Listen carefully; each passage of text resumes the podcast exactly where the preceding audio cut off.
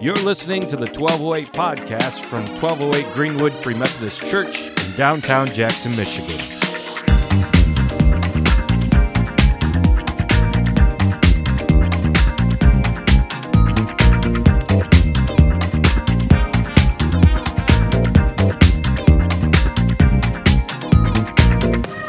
Merry Christmas to you. I'm not going to take a lot of your time because I remember when I was a kid going to Christmas Eve service, I was all into the music. When that guy started talking, I was like, oh, come on, let's be done with this. So I won't take up all of your time. Uh, but I do want to talk to you a little bit about the Christmas story.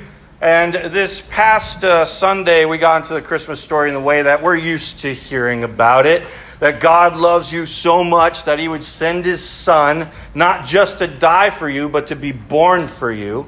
And our focus on Sunday was like when you look at all the gods of ancient Near Eastern religions, they were always treating people kind of like slaves. Like, sure, they would protect them.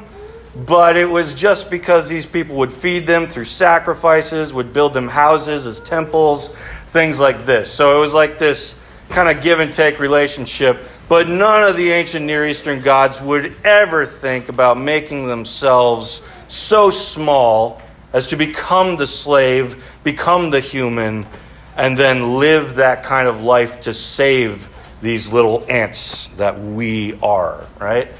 But God, the King of Kings, the Lord of Lords, the God of gods, He goes that whole distance to take on the posture of a slave, take on the posture of humanity and show us his love in that way. That's often what Christmas is about, partially because, you know, um, it, we, we try to preach our Christmas message based on our Creasters, the people who go to church on Christmas and Easter. Got to let them know who Jesus is and hope that they get saved by the end of it, right? Uh, but I'm here to tell you more of the gospel than just that. Because if all the gospel is for you, is I've accepted Jesus so that when I die, I go to a supernatural place called heaven. That is a truncated gospel, and it truncates Christmas itself. Because Christmas, from the very get go, is about a king. It's about a kingdom that's being installed on the earth that Isaiah prophesied long ago. That one day there would come someone from the line of David and that guy was going to have on his shoulders the government. And I know politics are not fun right now. Uh, people outside the church are divided, people on the inside of the church are divided. And yet, here the Christmas story comes along and says, Politics, pay attention to this. And it does it in so many ways, sometimes even unintentionally. Like uh, we looked at this last year. In the Christmas story, you have abortion, right? You've got. Uh, um, all these kids being killed, a genocide to get rid of all the children. There's abortion there. In the Christmas story, you have refugees because Jesus has to flee to another land to take refuge there. So you've got refugees, immigration, abortion, all these hot topics that we have today. But then on top of all of that, you have Jesus coming in and usurping the world. right? There's already a king in town. His name's Herod. And then these guys come to Herod and they're like, hey, uh, where's the king of the Jews? We're looking for a king, so we're checking with the king because that's where kings come from. And Herod's kind of surprised, like, what do you, what do you mean the king of the Jews? Who you, who are you talking about? So he goes and he gets some smart people to come around and tell him who the king of the Jews is, figures out where they are, and then gets ready to have this Jesus person who's just been born, have him assassinated. You see this happen in medieval TV shows, movies, books where when somebody uh, is born that's not in your line that you're afraid is going to take the throne from you or the rest of your family, your descendants, you go out to get them killed. That's exactly what Herod does.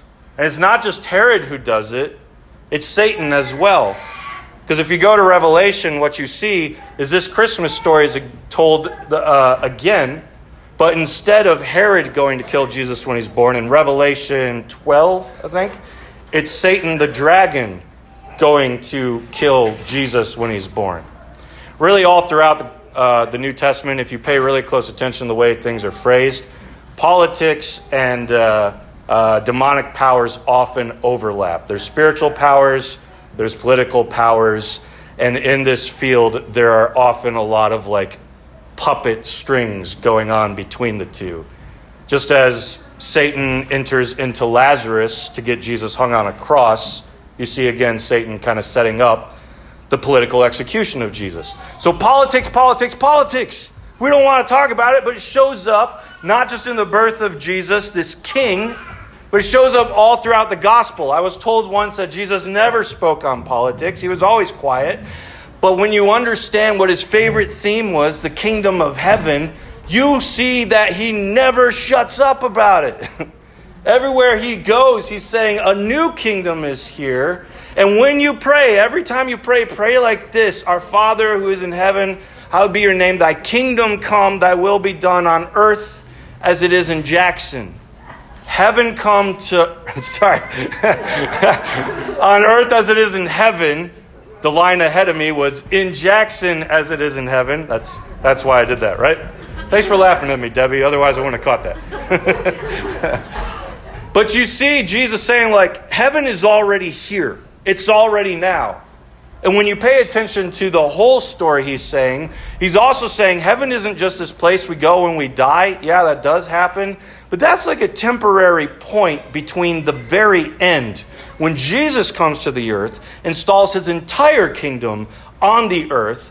Everything is made as perfect as it was meant to be. It's the grand reset button. And anyone who's on Jesus' side continues to live into that time. This is what Jesus was born preaching, and it is dangerous to the politics of this world because it's not a message you want to hear. That there's actually someone else who is in charge of everything, and the things that he sets up are the ways in which we are to live. And that's not always easy. I, I think even here at our church, some of the things that we've done haven't always been easy. We switched over to dinner church about a year and a half ago, and we didn't do that because we thought, hey, let's add an hour and a half to our service, change the time. This will be easier for everyone. By the way, you all need to volunteer now or this won't work. No, that wasn't going through our minds. What was going through our minds is Jesus is king. And how can he use us to reach our neighborhood? How can he use us to feed the poor like he told us we were to do? How can He use us to build relationships? Well, I guess if we worked with food, and I guess if we took a note from Jesus' book, who constantly ate with people so much that the Pharisees were like, You're a drunkard, aren't you? Right? Uh, no, I just like to eat with people. I don't know what you're talking about. If we took a page from Jesus' book, then maybe one of the ways in which we can follow Jesus as king and install heaven here in Jackson is to walk with him in this way. And when we decided, like, hey, let's play a long game in which we hope to have a different kind of church every night of the week that reaches a different kind of community or culture. That wasn't like, that sounds easy. no, that was the expansion of Jesus' kingdom here in Jackson. There are other communities, other cultures not being reached. How can we join with Jesus in installing his kingdom, this kingdom he was born for, this kingdom that he already rules over in this kingdom that he will bring in full to the earth at the end.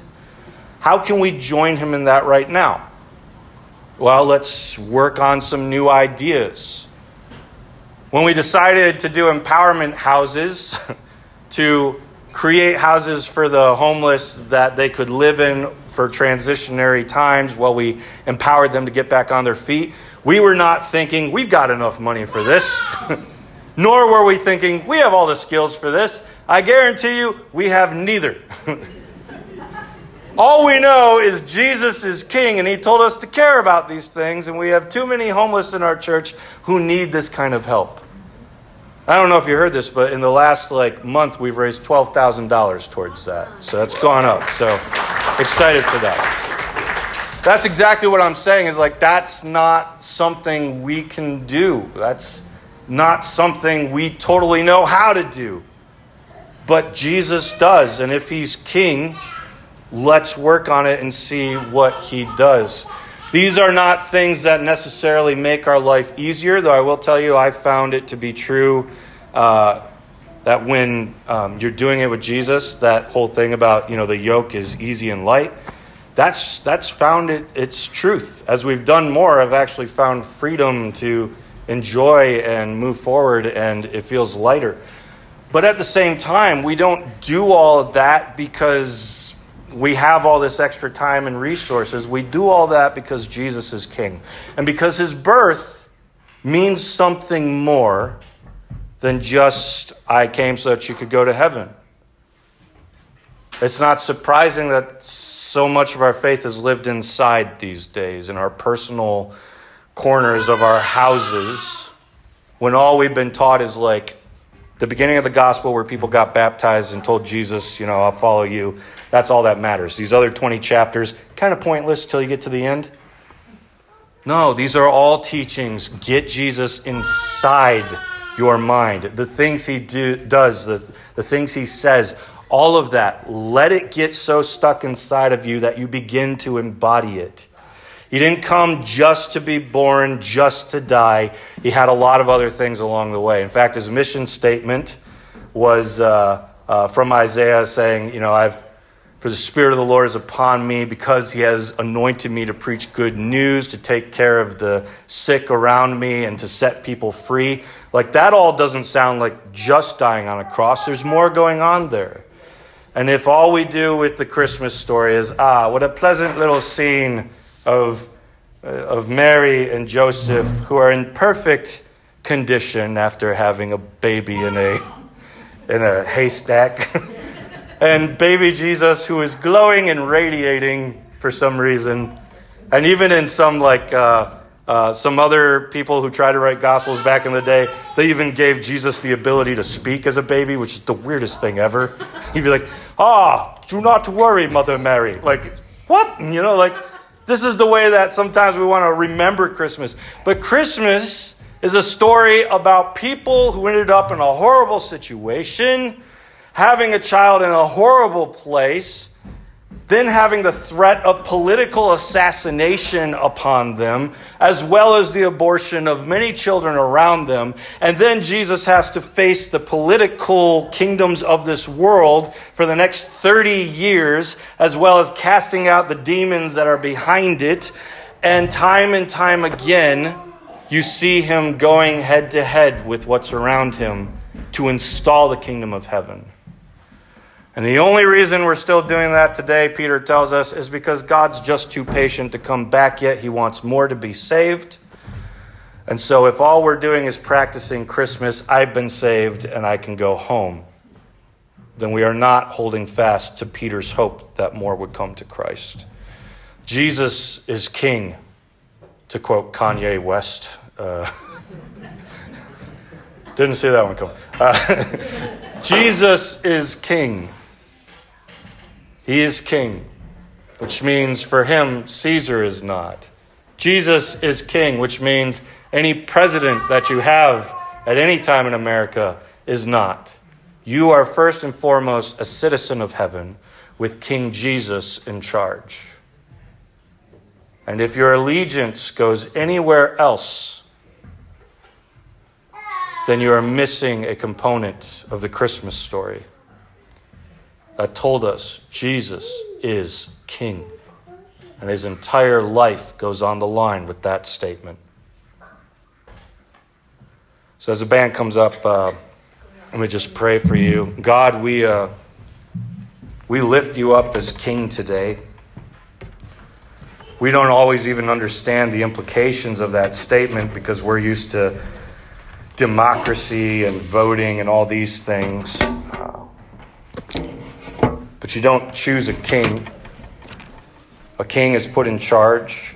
And as Isaiah said, you take the throne and the government's on your shoulders, and you will have this kingdom of peace that will go forever. It will never end.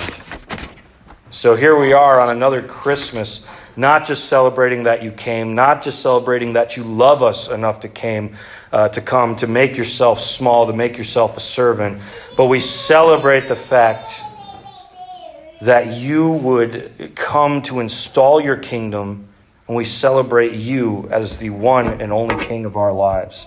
Everything else is second. And when we run into blocks that say, this is the way the world tells you to live, we say, no, Jesus is king, and we follow him first. So we are yours, we are your people. We're not here to do what's easy, we're here to do what you command us to do. We thank you that this citizenship is one written in blood, that the member card that you give us has your blood written all over it. It's a self sacrificing kingdom of love. For that, we are grateful. And we pledge our allegiance to you. In Jesus' name, amen.